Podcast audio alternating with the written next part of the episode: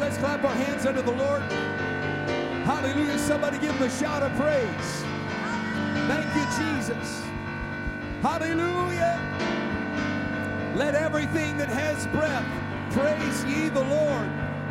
Hallelujah. Praise God. Praise God. Somebody shout hallelujah. Amen. It is exciting to be in the house of the Lord. Amen. God bless you. You may be seated in the presence of God here today. Amen. Amen. How many's excited to be living for Jesus? Amen. There is no greater life that you can live than to live for the Lord. Amen. And we are so blessed to be able to live for Jesus that He has given us life. And everybody said, Amen. Praise God. Amen. Let's go in our Bibles to the book of Genesis, chapter 6.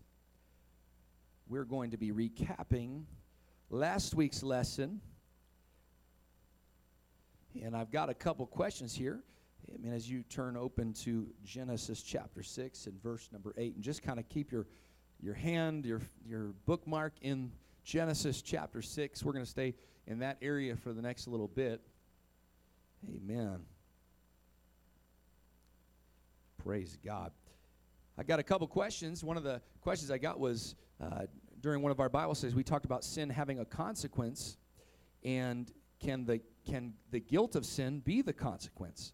Also, uh, if you don't see a consequence, is there still a consequence? Well, uh, as we've talked about before, the wages or the payment, the ultimate consequence of sin is death, and so that is both a physical death and a spiritual death. The Bible says there is appointed unto man once to die, and after that, the judgment. And so, if you, Jesus said it this way except a man is born again, he cannot see or enter the kingdom of God. So, you have a decision to make when it comes to sin. You can either be born once and die twice, because the Bible talks about being cast in the lake of fire, which is the second death, or you can make a decision that even though I've sinned, I'm going to have my sins washed away in the waters of baptism. And the Bible says we are born again. So you can either choose to live once, to be born once, and to die twice, or you can choose to be born twice and only die once. And somebody said, Praise the Lord. So that is that is how we overcome the consequence of sin. But sometimes, uh, not that it's a consequence from God, but it is a reaction from sin, and this is condemnation. Condemnation is a result of sin. The Bible says Adam and Eve were naked and they knew it now that they had sinned and they hid themselves. And so it causes many consequences that we don't always see, but it's separation from God. There are consequences uh, such as feeling condemned or feeling guilty about something. David put it this way he, he said that when he sinned and he didn't repent right away, that his bones were, were, were like on fire for an entire year. Now, that's, that's just a metaphor of how things really were, but what he's saying is, I was restless and I couldn't sleep. And when somebody has a conscience that is still open and a heart that's still open to God, after they sin, guilt will weigh on them. And, and until we get it under the blood of Jesus, it's going to continue to weigh on us and keep us up. And everybody said, Amen. So, best thing you can do about any consequence of sin before there is a consequence is immediately take it to the throne of grace. Amen. The Bible says we can come boldly to the throne of grace and find help in time of need. So if you failed God, if you have a need, you can go to Jesus and He'll take care of that. And somebody said, Praise the Lord. Amen. Somebody said, Will you please cover grace as a lesson? Well, I'll, I'll, I'll, probably recap that a little bit, but that, that was already the lesson last week. So if you need to hear it again, go back and listen to it. And uh, another question we got that's in line with our Bible study tonight somebody said, Help me to understand how Noah could have had a wicked imagination and be a preacher of righteousness. He was preaching while preparing the ark. Now, that's leading us right into what we're going to talk about tonight. But let me just answer that question real quickly. Anytime you get a question in a Bible study, if you can answer it quickly, go for it. If not, uh, set it aside for a later time and come back to it. But that's something that we can answer quickly. The Bible says that the imagination of everyone's heart was evil continually, and the thoughts of man's heart was wicked continually. That includes Noah, that includes his family. The Bible would even put it out this way For all have sinned and come short of the glory of God. Everybody has the propensity for the greatest evil. It's inside of us. The, the, the nature of sin is inside of each of us. And the same question that could be asked for Noah if Noah had a wicked imagination, how could he be a preacher of righteousness? The same question would be asked is, why am I up here talking to you? Amen. For all of sin and come short of the glory of God. I've got a simple answer, and that's called forgiveness. The Bible says, and such were some of us, but we are washed, we are cleansed, we are justified. I want to tell you that there's none of us without the grace and the mercy of God that would ever have the opportunity. This is why the Bible says that God chose by the foolishness of preaching to save them that would believe. What is foolish about preaching? It's the fact that I, as a sinful man, just as fallen as you are, would tell other fallen, sinful men what they've got to do to be saved. Amen. Think about that for a moment. It is by the foolishness God chose to use broken man to go and help save other broken men. You know, somebody put it best that Christianity is simply this it's one beggar telling all the other beggars where they found bread. And the only difference between Noah and the rest of his generation is that he received grace. Amen. That even in the midst of all of this stuff, now we could we could better word that question how did he become a preacher of righteousness? Because uh, I, I refute the idea that, that Noah is better than the rest of us, that Noah was just born a preacher of righteousness. No, he, he, he grew up disobeying his parents just like everybody else. He grew up lying, cheating, and stealing just like everybody else. But there came a God moment and a God connection where the grace of God appeared to him, and Noah received the grace that appeared to him. That leads us into our recap for this lesson Genesis 6 and 8 the Bible says this But Noah found grace in the eyes of the Lord. God announced his plan that he was going to destroy the world. And we talked about grace last week, and for the sake of those that were not here and those that maybe would like to understand it better, I've got a question What is grace?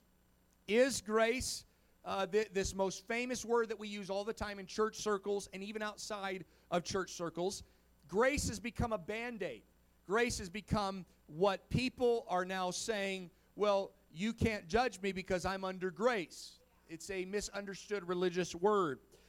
Grace is not a band aid, grace is not a blanket, grace is a teacher. We talked about it, Titus 2 and 11 through 12. For the grace of God that brings salvation has appeared to all men, teaching us that denying ungodliness and worldly lust, we should live soberly and righteously and godly in this present world. It is our responsibility that when grace appears, we must receive grace. And the only way we receive grace is we take what it has taught us and we do something with it. Grace appears to all men, but not all men receive the message of grace. The grace of God is not effective in your life without obedience to the message, which leads me right into what we're going to really talk about tonight. Uh, now, some people go, Well, Pastor, why don't we just hurry up through these lessons? Because what we're seeing in the first few chapters of Genesis is, a, is, is really the genesis of all theology. It is the beginning of all theology. And everything that we talk about and teach from here will stem from the first few chapters of Genesis. So I'm taking my time, especially when it comes to something like Noah many people would say, Well, I went to Sunday school. I know all about Noah. We've got a nursery back here painted like Noah's Ark. But they didn't paint it biblically.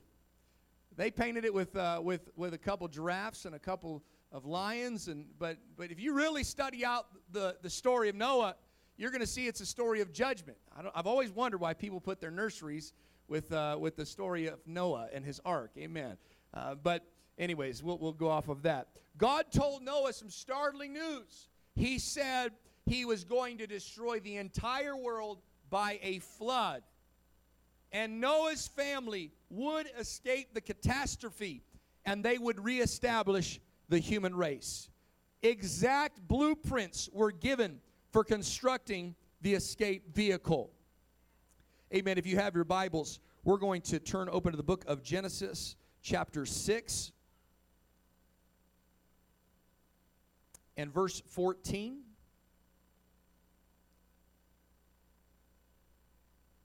The Bible says this Make thee an ark of gopher wood, rooms thou shalt make in the ark, and shalt pitch it within and pitch it without. And this is the fashion that you should make of it. The length of it shall be 300 cubits, the breadth of it 50 cubits, the height 30 cubits. A window thou shalt make in the ark, a cubit thou shalt finish it above. The door of the ark thou shalt set in the side thereof, with the lower, second, and third stories thou shalt make it. Verse 17, and behold, I, even I, do bring a flood of waters upon the earth to destroy all flesh wherein is the breath of life from under heaven, and everything that is in the earth shall die. That is the pronouncement of judgment upon the world. Amen. But verse 18, he says, But with thee I will establish my covenant, and sh- thou shalt come into the ark, thou and thy sons, and thy wife, and thy sons' wives with thee. And we will stop right there because we can read the rest of it. But he says that I want you to build an ark. I want you to build a large boat. Exact blueprints were given for constructing the escape vehicle, the salvation vehicle. Noah had to build an extremely large boat or an ark. A better example is it's a giant barge. It wasn't beautiful. I love how somebody put it. They said it was experts that built the Titanic, but it was just a man of God that built an ark. Amen. Uh, and, and one of them sunk and one of them didn't. Uh, but Noah was told detailed examples. Now, we don't exactly know what a cubit was. We are going to have to kind of take our best stab at it, but approximately, if you like the numbers, the ark was about 450 feet by 75 feet by 45 feet of a structure. Uh, many of you can go off, I believe it's in Kentucky, and you can see a, an example. They, they tried with modern technology to rebuild what they think the ark looked like. It is a massive, massive structure. But God gave him plenty of time to build this barge. He gave very specific details. You know, somebody said the devil's in the details. I, I, I don't know about all that, but I do know God is into details. And you could talk about this, and again, this is the genesis of all theology and all doctrine. For those who would say, well, God does, does God really care about, and you fill in the blank. Absolutely. God cares about everything. Amen. God's in the details. He cared what type of wood Noah used. Not oak, not cedar, gopher wood. He should have used gophers. Amen. Saved a couple more. But he, he said, I want specific wood. I want specifically for you to build one window and one door. And when you make this ark, make it by these dimensions. Don't mess it up. Amen. You've got to build it according to the pattern which I show you. Amen. This was a heavenly pattern that God gave to a man, to a mortal. This is the typology of salvation and doctrine. Amen. You can't build uh, your life upon a foundation of philosophy. You've got to build your life on the foundation of Jesus Christ and His Word. We cannot build life according to what other people think or what we think. It's not moral relativity. We must build our lives exactly how God's Word has said it. Because if you and I are going to survive the judgment and the storm, we've got to build it according to the Word, not our opinions, not what we would like to do. Well, Pastor, does this really matter? Absolutely. Everything matters.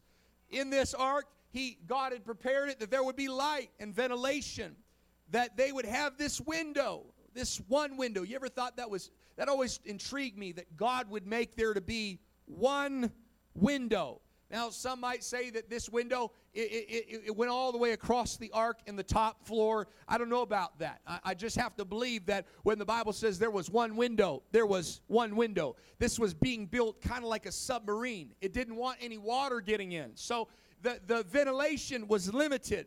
They had to live on an airtight boat with a bunch of animals.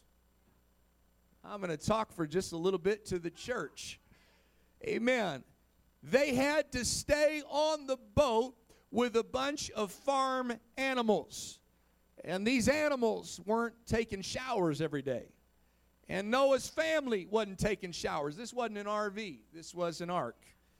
Amen. For one year and 17 days, they had to be with this low light, this dark place it seemed to be impossible without having a little bit of light and a little bit of fresh air.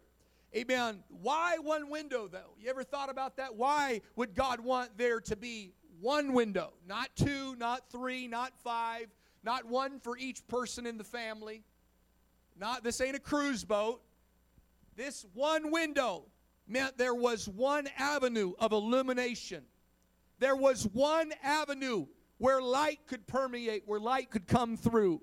There was one avenue of revelation. Can I just give you the New Testament understanding of this? Jesus is the light of the world. He's not a light, He's not some light, He is the light. That means all revelation comes through Jesus. Amen. Somebody put it best Jesus is perfect theology.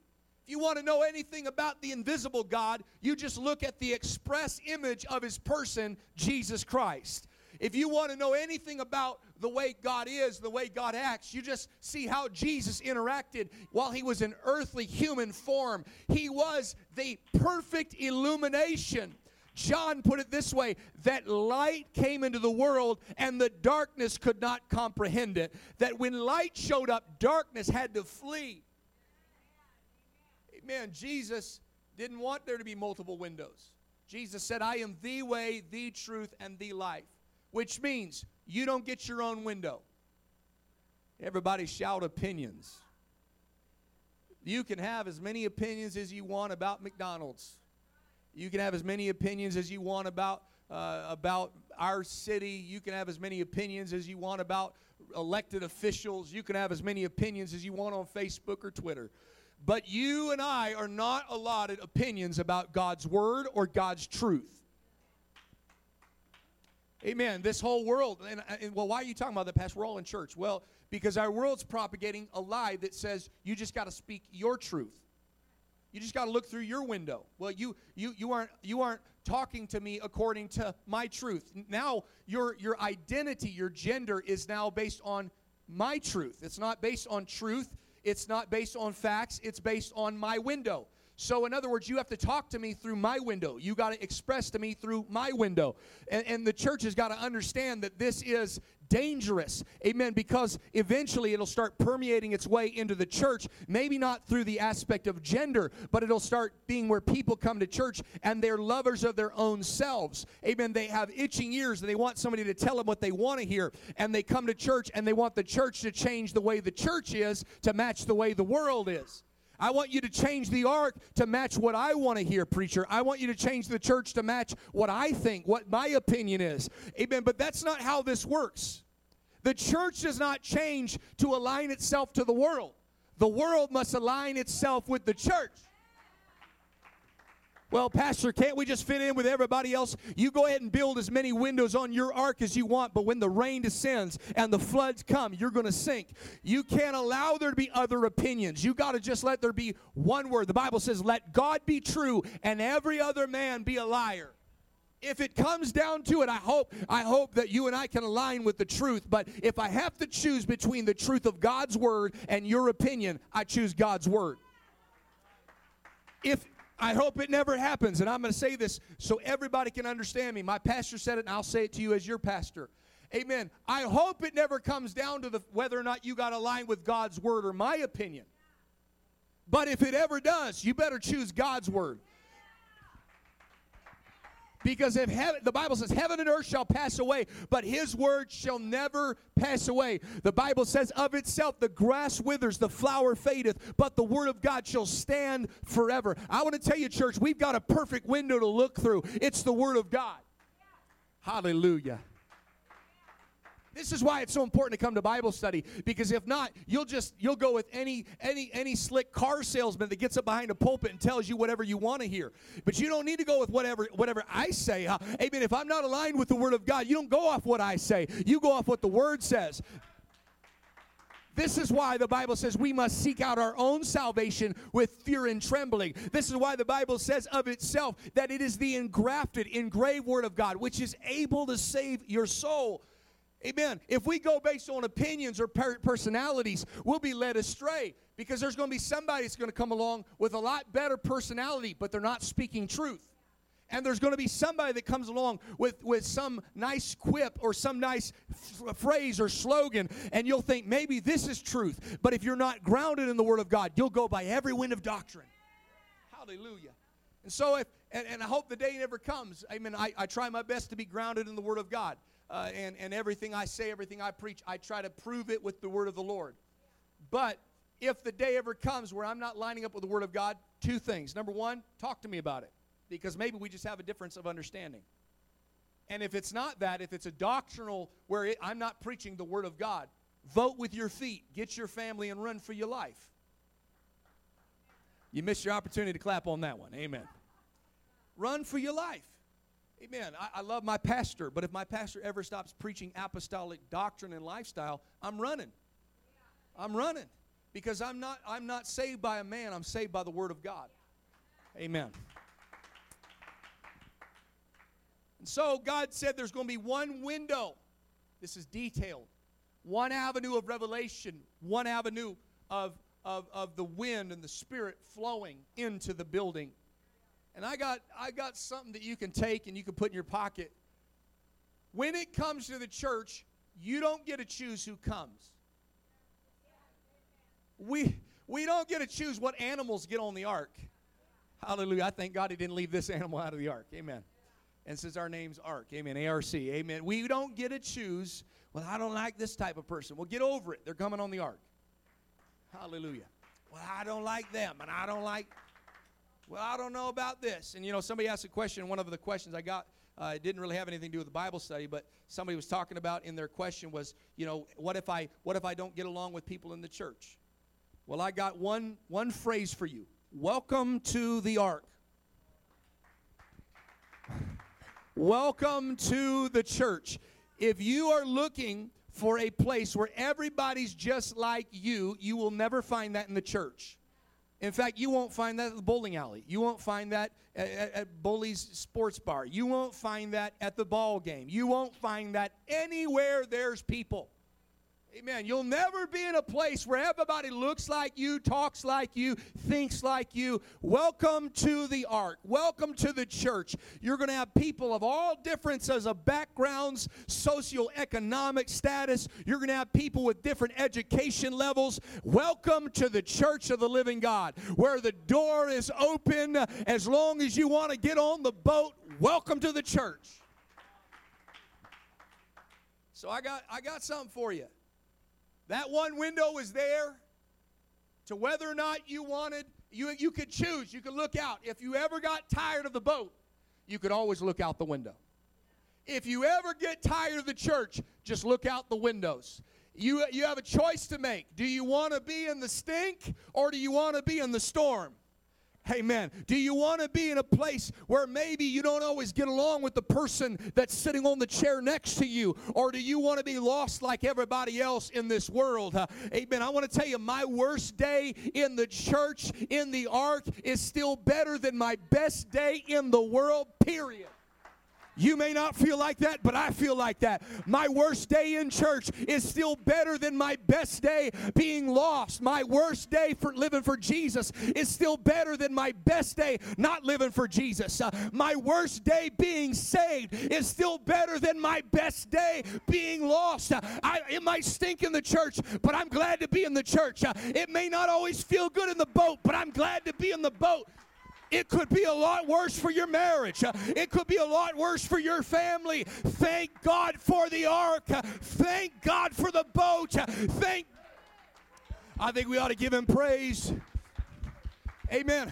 If we don't if we don't keep our thankfulness for what God has done for us, we'll lose it. Uh, if we don't thank God for being saved, uh, we might lose our salvation uh, because we start treating it like it's no big deal. But thanks be to God that he chose to put you in the boat and he chose to put me in the boat. You got to choose. You want the stink or the storm. Amen. You want to be in church or you want to be lost with everybody else. Amen. The world out there's drowning. Well, they've got this and they've got that and they can do this and they can do that. Amen. If I see one more person that becomes a celebrity that everybody looks up to. And, and, and I don't glory in it, but I see them just completely collapse. What you're seeing is when the storm finally comes, amen, their life was not founded upon the rock, Jesus Christ, and everything collapses and everything crumbles. And there's people, no doubt, in Noah's day that maybe thought, I'll just take myself a little sailboat and I'll be okay. And there's some people that maybe while they're on the ark waiting for the for the rain to finally get up to the height of the ark, they're looking out the window and maybe Noah's sons are thinking, "Man, I, I sure would like to be out there with my friends and I'd like to be out there with other people and I, I, I would like to get out of the boat." But all of a sudden when that water started rising, uh, something happened to them where they realized, "I'm blessed to, to be in the boat." You're blessed to be saved. Amen. I, I don't know where, where somebody got off thinking, man, it's miserable being saved. You need to change your mentality. This is the greatest life you could ever live.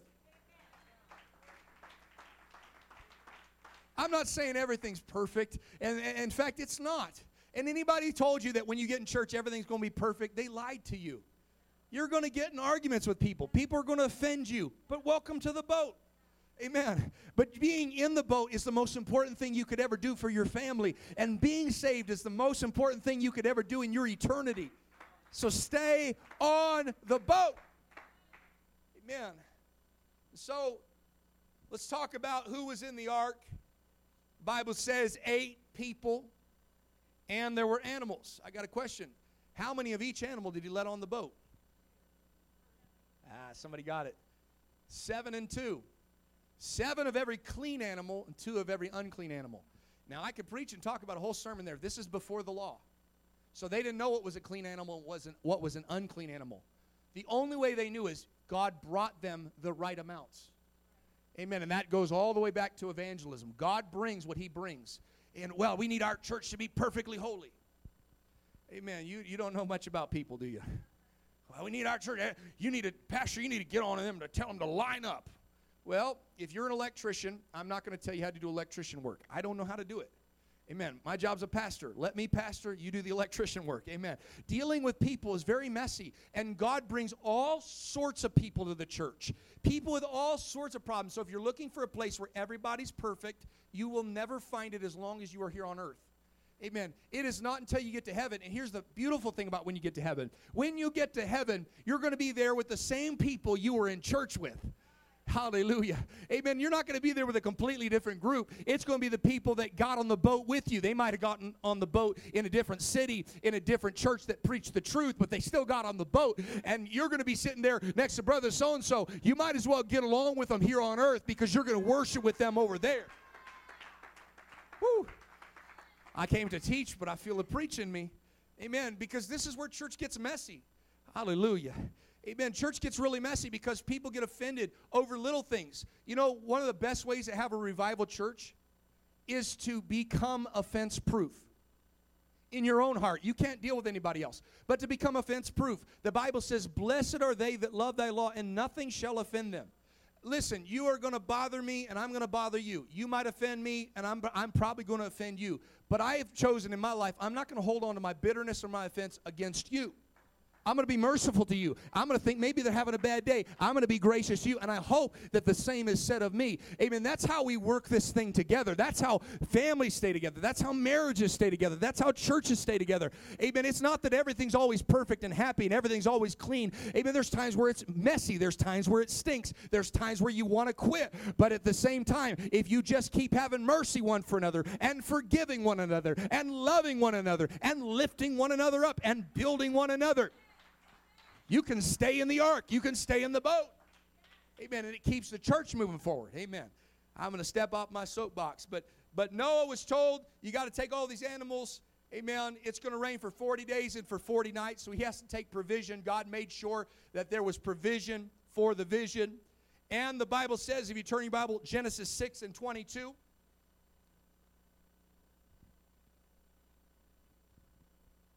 Thus did Noah according to some, according to what he thought was best, according to his opinion, according to what he cherry picked from the scriptures. No, Thus did Noah according to all that God commanded him. So did he. And verse number 5 of chapter 7. And Noah did according to all. Everybody shout all. Well, I just don't want to do that. I don't agree with this. I don't want to do that. He did all that the Lord commanded him. Complete obedience is necessary for salvation. As we talk about with grace, grace is a teacher, but grace must be obeyed. What grace teaches you must be obeyed. Let's talk about this for a moment. Notice there was one window and there was one door. John 10 and 9, if you want to write it down, you can read it later. Jesus said, I am the door. By me, if any man enter in, he shall be saved and shall go in and out and find pasture. Amen. You have to go in through the door called Jesus. There is no other way. You've got to obey what Jesus said. And we've talked about it, and I'm going to talk about it till it gets in our bones. Except a man is born of water and of spirit, they cannot enter the kingdom of God. The only way you get in Jesus Christ is you must be born of the water and of the Spirit. The Bible says, if any man be in Christ, he is a new creature. All things are passed away. Behold, all things are become new. How do you get in Jesus? Romans chapter 6 says we are buried with him through baptism. The only way you get in Jesus, you got to be born of the water. But here's the other way you get in Jesus. You need Jesus to get in you. You got to receive the gift of the Holy Ghost. Amen. So who went on the ark? There was eight, but the true story is only those that went in through the door. Nobody could sneak in another way. Jesus said, if anybody tries to come in any other way than through me, through the door, they're a thief and a robber. Amen. There is no other way. Jesus said, I am the way, the truth, and the life. You just got to get that in your mind. It doesn't matter what your professor says, there's only one way to be saved. It doesn't matter what your grandma tells you, there's only one way to be saved. Ephesians 4, 5, and 6. One Lord, one faith, one baptism. Not two, not three, not five, not six, not everybody's idea. Amen. One God and Father above all, through all, and in us all. Amen. There's only one only one way in. You got to go in through Jesus. If you want to get into heaven, you got to go through Jesus. Amen. The only ones that got in are those that went through the door and the and they went through the covenant of God. He says you're going to enter in this this is the covenant I'm going to make. If you will build this ark and you will enter in through the door, I'm going to save your family. Amen. So those that are in covenant with God are those that are able to make it into the ark. 1 Peter chapter 3 verse 20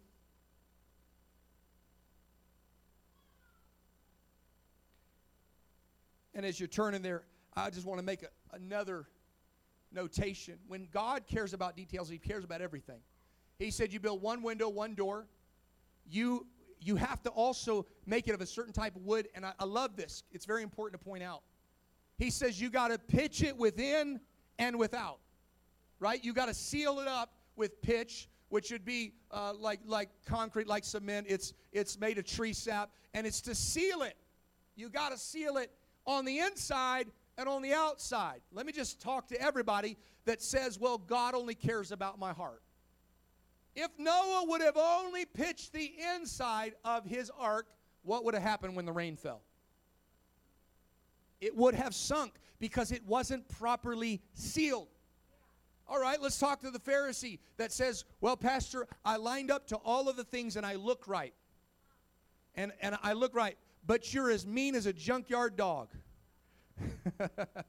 and, you, and you aren't forgiving and you're bitter and you don't love nobody. Amen. Let me ask you a question. If Noah would have only pitched it on the outside, so as, as far as everybody else that looked at them thought everything was okay, what would have happened to the ark? It would have sunk. Hallelujah. That right there, I just preached you holiness. Holiness on the inside, holiness on the outside. Jesus said, if you clean the inside of the cup, the outside will be cleaned as well. You start with the heart. You start on the inside, but it doesn't stay on the inside. God makes sure you get the inside cleaned out and the inside sealed and the inside taken care of. But then God will start showing you some things that you need to change on the outside. I need to stop dressing like that. I, I need to stop talking like that. I, I need to stop going here and going there. I need to stop watching that. I need to stop listening to those people. What is that? That's holiness, sealing you on the inside and on the outside. Because God cares about the details. And everybody said, Amen. Well, Pastor never preached on holiness. There you go. I just preach on holiness. Amen. Holiness will make you dress right. Amen. Holiness will make you dress right, but it'll also make you live right. Amen. It'll be on the inside and the outside. Hallelujah. So, so for those that say, well, I just need one. No, you need both. God cares about it all. Amen. First Peter chapter 3, verse 20, going back to covenant with God. Which sometimes were disobedient when once the long suffering of God waited in the days of Noah while the ark was preparing. Amen. Notice God's long suffering nature, his merciful nature. God waited until Noah got the boat done. Well, when was God going to cause it to rain? When Noah got the boat done. Amen. God was waiting. God's, and I've said this last week, God is not looking for a way to throw you into hell. He doesn't need an excuse. Amen. Our sin is a big enough excuse. It's a big, big enough offense against God. Amen. God's not looking for a reason to send you to hell. He's actually being long suffering and patient for us. He's actually, well, well, you need to, you know what, I, you need to do this, you need to do that. Just be patient with people. Because God is more patient than we are. Amen. And God is being patient with us. Amen. God is working on us. He is waiting on us. Amen. God is being so patient that when He looks down on Noah, He realizes, Noah, you got a couple more weeks left. I'm going to wait. And God is actually waiting for some people to get things right before he, he starts working in a certain area in their life. So, so be encouraged. God is not looking to see you lost. The Bible says it's not God's will that any should perish, but that all should come to repentance. Number one, I believe God was waiting for Noah to finish the boat. That's number one. But number two, the Bible does say, amen, that Noah was a preacher of righteousness. Amen. Noah was building. Everybody say building. And simultaneously, while he's building, Noah's preaching. Everybody say preaching. Well, Pastor, uh, when I get the pulpit, I'll preach. You don't need a pulpit to preach. Go find your coworker and tell them about Jesus. Amen. I've done better preaching um, across a table, drinking some coffee, than I ever have behind a pulpit. I've done my greatest preaching and teaching, amen, when it was just a couple people, amen, where there wasn't a lot of fanfare, than I ever have behind a pulpit in front of a couple thousand people. I want to tell you, when we get one on one with people, we've got to build. Everybody say, build. You got to build your life right. You got to build it according to the way God has told you to. But don't just say, Well, I built my boat perfectly. It's perfect. It's all done. Amen. Noah was building, and on his off time, he was preaching. Amen. Church, we got to build a strong church. We got to build a holy church. We got to build the church the way God has intended it. But for heaven's sake, we got to tell somebody about Jesus. It's not enough to have a beautiful church. We got to fill people. Amen. We got to fill the beautiful church. It's not enough to have a beautiful ark and a beautiful boat. Amen. Where it's fully decorated. Amen. That boat was meant to save souls. Amen. Church, we can't just have beautiful music. We can't just dress nice. But we got to go out and tell somebody you got to get in the boat. It's my belief that God would have kicked the giraffe off the ark if one more person would have wanted to get on he'd have booted the armadillo off. Amen. Amen. The aardvark, he'd have knocked him out, said, Get off the boat. Amen. I'm pretty certain Noah's sons, they weren't going to get on, and so God kicked the unicorn off. Amen. to make room for a couple more people. You know, uh, God, God is looking to save people. God is looking to save people. And, and you know what? Saved people look to save people. Amen. When you realize and you recognize the fire that you came out of, you want to. There's something in you that should should rise up. Say, I, I better go in there and get somebody else out of that. Even the Bible says of some having compassion, pulling them out of the fire. Amen. I preach you holiness, evangelism. What else we got out of Noah? Praise God. I've got so many notes here. Amen. Let's continue on in 1 Peter chapter 3. God waited in the days of Noah while the ark was up preparing, wherein few, not the will of God that there was few, that is just the result. There were few. So I, re- I reject and refute the idea that the church should be us four and no more. It's not God's will that any should perish. Well, you know, I, I know some people that the re, you know when their churches are not growing, they immediately say, "Well, you know, only eight souls were saved by water. It was just Lot and his daughters that made it out." You know, and they always like to quote the verse when there's a uh, there's a lot of people missing from church. You know, if two or three are gathered together in His name, and they use that for an excuse why there's nobody in the church. I want to tell you uh, that that that we, as long as we're doing our job, there will be people come to the boat. And if you look around and you're tired, and I, I, I promise you this, I get tired of seeing empty chairs.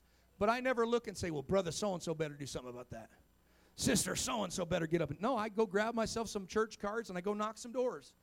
Amen. Because I want to see every seat filled. I want to be able to put out chairs. I want to see if, if the if if the boat, amen, gets filled up, I believe God will give us another boat. If the church gets filled up, well, when's it going to happen, Pastor? I want to tell you when it's going to happen. When we fill up this boat, God can't help but bless us with another one. But if we're busy just enjoying, amen, the extra space on this one, we might be here a while. But if we hurry up and fill up this boat, amen, I want to tell you the treasure's in the field, the coin is in the fish's mouth, and if we'll get out there and do something, Oh, I feel the Holy Ghost. If we'll get out there and tell somebody about Jesus, build and preach, build and preach, build and preach, God will fill up the boat. Somebody said, Amen. Hallelujah.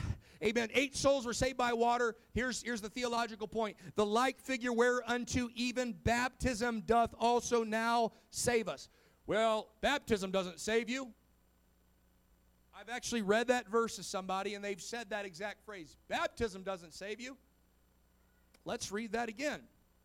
The like figure, so the typology of Noah's Ark, is the New Testament equivalent of baptism, being immersed in water in the name of Jesus. There's no other way of looking at this. Being born again of the water. And he literally says, Peter speaking, the guy that preached Pentecost, and if you're Catholic, the first pope. He got up and he said, the like figure Noah's Ark was just a typology of baptism. And let me ask you a question. If Noah would have never got on the ark, what would have happened to his family? They would have died, they would have drowned, they would have been lost. And the Bible says baptism now saves us. Well, I don't think I need to be baptized to be saved. Well, then you're going to have to refute Jesus. You're going to have to refute Peter. You're going to have to refute Philip. You're going to have to rebu- re- refute John. You're going to have to refute uh, the entire writings of the Apostle Paul. You might as well throw the New Testament out because Peter said it, Paul said it, John said it, uh, Jesus said it. Philip said it. All of Samaria obeyed it. The Gentiles obeyed it. The Jews on the day of Pentecost obeyed it. The eunuch from Ethiopia obeyed it. Even the sorcerer obeyed it. You got to be baptized to be saved. You got to be baptized to be saved. You got to be baptized to be saved. You can't get into heaven without being born of the water. You got to be immersed. You got to be immersed in Jesus' name. Oh, somebody ought to clap your hands and give God some praise. How does it save us? That's another question.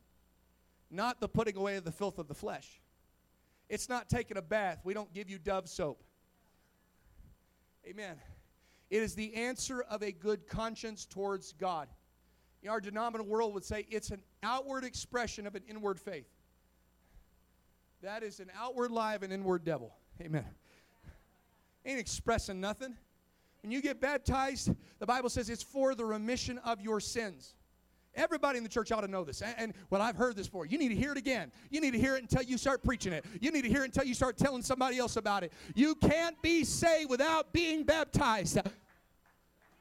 Well, what about grandma? Grandma needs to be baptized. What about grandpa? Grandpa needs to be baptized. What about the denominational preacher? The denominational preacher needs to be baptized in Jesus' name. There is no other name under heaven given among men whereby we must, not could, not should, must be saved. Oh, somebody ought to stand and clap your hands under the Lord all across this building. Somebody give him some praise. If you've already been to the water, if you've already been baptized, you ought to shout and give him praise. Thank you for the baptism, amen, of water in Jesus' name. Thank you for the baptism of the Holy Ghost. Thank you. Somebody clap and give him praise. Hallelujah. I don't think I need to be baptized. Yes, you do. Amen. I debated with my grandmother until her dying day. You need to be baptized in Jesus' name. I wish she would have. But I wasn't going to back up on what the Word of God said, regardless of their theological beliefs, because the Bible is true. Amen. Don't be rude about it. Don't be mean about it. But tell them in love. If let me just ask you a question. If my house was on fire, would you at least knock on my door? Oh, would you would you tell me? If, if, I, if, if, I had a, if I had an arrow sticking out of my neck, would you at least tell me? Let alone take me to the doctor? Church, I want to tell you, the world's on fire. We need to tell them. Woo. There's more than arrows hanging out their neck. We need to take them to church. We need to take them to the baptismal waters. We need to. Woo. Hallelujah. Amen. There's some folks I, am working on. I've been working on for the last several years. There's some that are that are represented by family members. I keep getting on them every time I see them. When are you going to be baptized? you know what? I don't. If I annoy you into heaven, you'll thank me. But if I just avoid you until you go to hell, you'll hate me. Amen. It's better to be a, a, an annoying, loud preacher than a quiet one that just ignores you and lets you go to hell. I want to tell you, if, you, if I had a tumor on my neck, amen, I'd never go to a doctor that said, You're fine, you're good, it's all good, you're, you just go home and just have a good day. No, I, I would, I would want to figure out, I'd, I want to go to a church or a doctor that would tell me, There's something wrong with you, you need to get it fixed. And the only way you get sin fixed is you got to be baptized in Jesus' name. And it washes all your sins away. Paul and G- P- Jesus and Peter, everybody said it. Noah was a preacher of righteousness, and he was a typology that you got to be baptized to be saved. Eight people, though, let's talk about that. Eight people out of the entire world well, everybody else can't be wrong. Well, well, you know, Pastor, you know, we, we're averaging anywhere from 65 to 100, depending on the service. And there's a couple churches down the road that, man, they, they're running a couple hundred. And if you go to other states, there's some churches running tens of thousands. They, they can't all be wrong. If you're not preaching the truth, I don't care how many people, how many circus clowns you got. Amen. You're not saved. You got to obey the truth. Amen. Just because a church is big doesn't mean that all its members are going to heaven. And let me just say, that goes for the apostolic church as well. Praise God. Noah and his sons and his wives and his sons' wives all got into the ark. And in one moment, when the rain began to fall, everybody that made fun of Noah for all those years started reconsidering. You know the problem with this? That, you know, and, and let me ask you a question.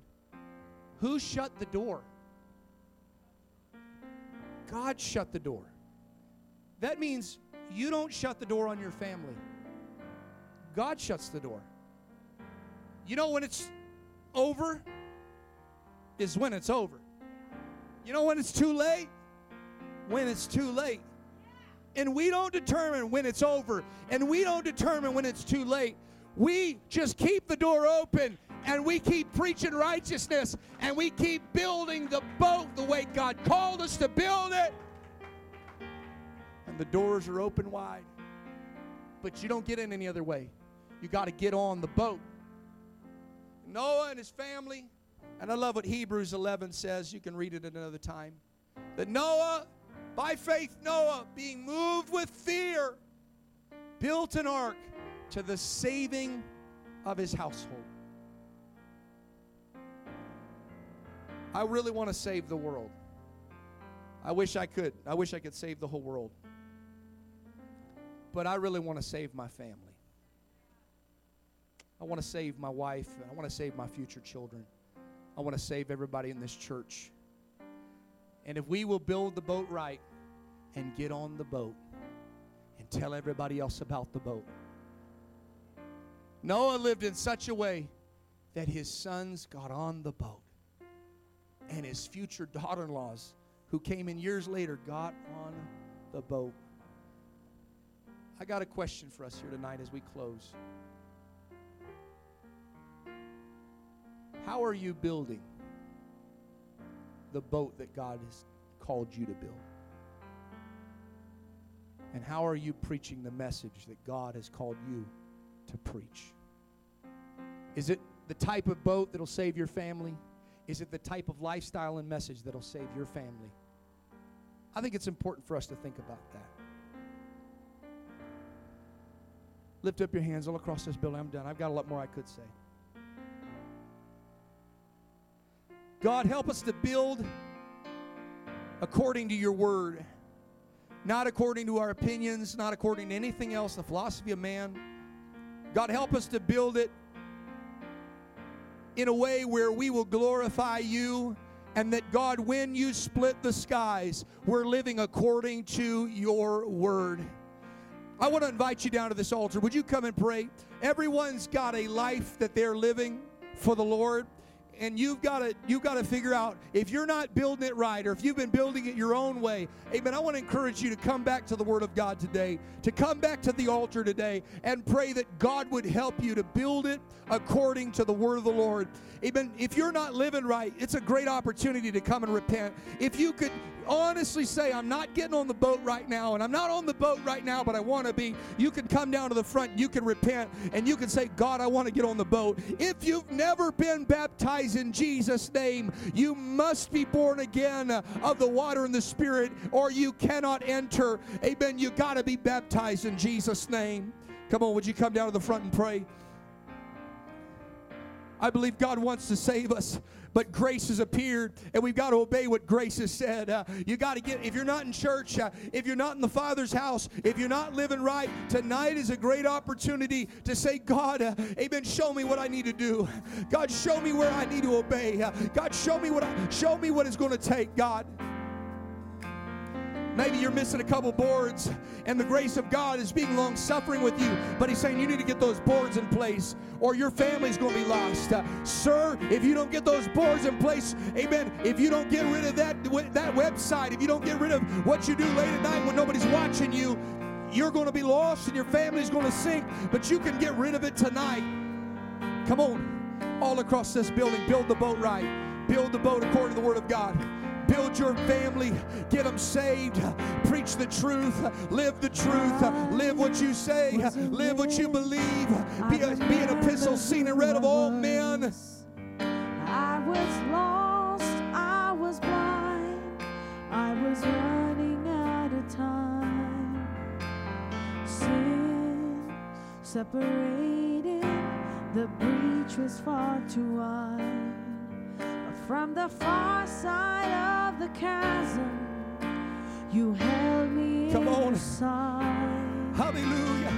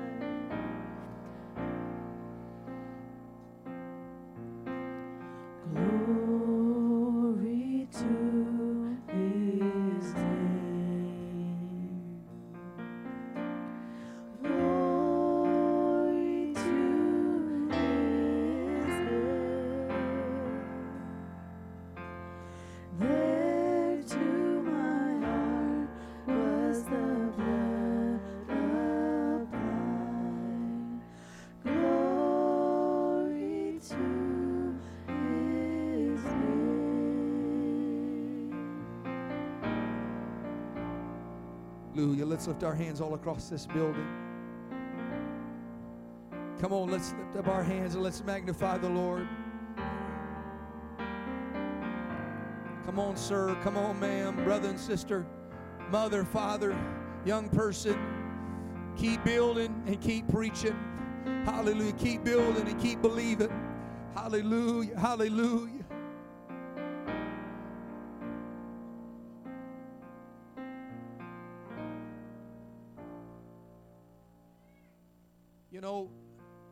Church has always been considered different, peculiar. And I see far too many, even of our own churches, that have taken the corporate model. Let's just fit in with everybody else. And I don't think we should be weird just to be weird. Don't be different just to be different. We've already got enough things that make us different. You know, well, Pastor, why don't we have these weird standards? Because that's weird. We don't do that. we already got some things people might think are weird, but they're at least based in the Word of God. Amen. But we got to embrace being different. Let's just own it. We're an apostolic church. Let's own it. We're boat building people. Amen. We're trying to build something that'll float. And and you know, when we get to heaven, there's not one of us that's going to get there and St. Peter's going to be there as all the jokes say. And he's going to look at you and say, "Did you know you could have done all those things that you didn't do?" And did you know you could have watched this? You could have gone there. You could have dressed this way. All of that. You know, you really didn't have to go to church all that much. There's not one of us that's going to kick St. Peter and say, Man, I wish I could go back and do it differently. Noah gets to heaven, and St. Peter says, You know, you really didn't have to build it that way. You could have just Jimmy rigged it and, you know, just put a couple logs together and you guys would have made it just fine. And there's Noah wouldn't have just kicked St. Peter and said, Man, you mean I wasted all that time doing it the way that I felt God tell me to do it? But if you get to the gates, the judgment seat of Christ, and you didn't have a preacher tell you what the Word of God said, and you didn't go to a church that built the boat the way God said to build the boat, and you get there, and all of a sudden they say, You are not entering the kingdom of heaven. You will be mad for all of eternity. If you go and they tell you, you don't need to be baptized, and you get there, and they say, Well, the Word of God said you had to be baptized, you're denied entry. You will be eternally angry weeping and gnashing of teeth. This is why we build the boat the way we build the boat. Pastor, is all that necessary? You know, I, we'll see. we'll see. Did it really matter? We'll see. But I'd rather be too far pitching on the inside, the outside, the upside, the downside than to go on the other side and miss out. This is why it's important you go to a boat building church.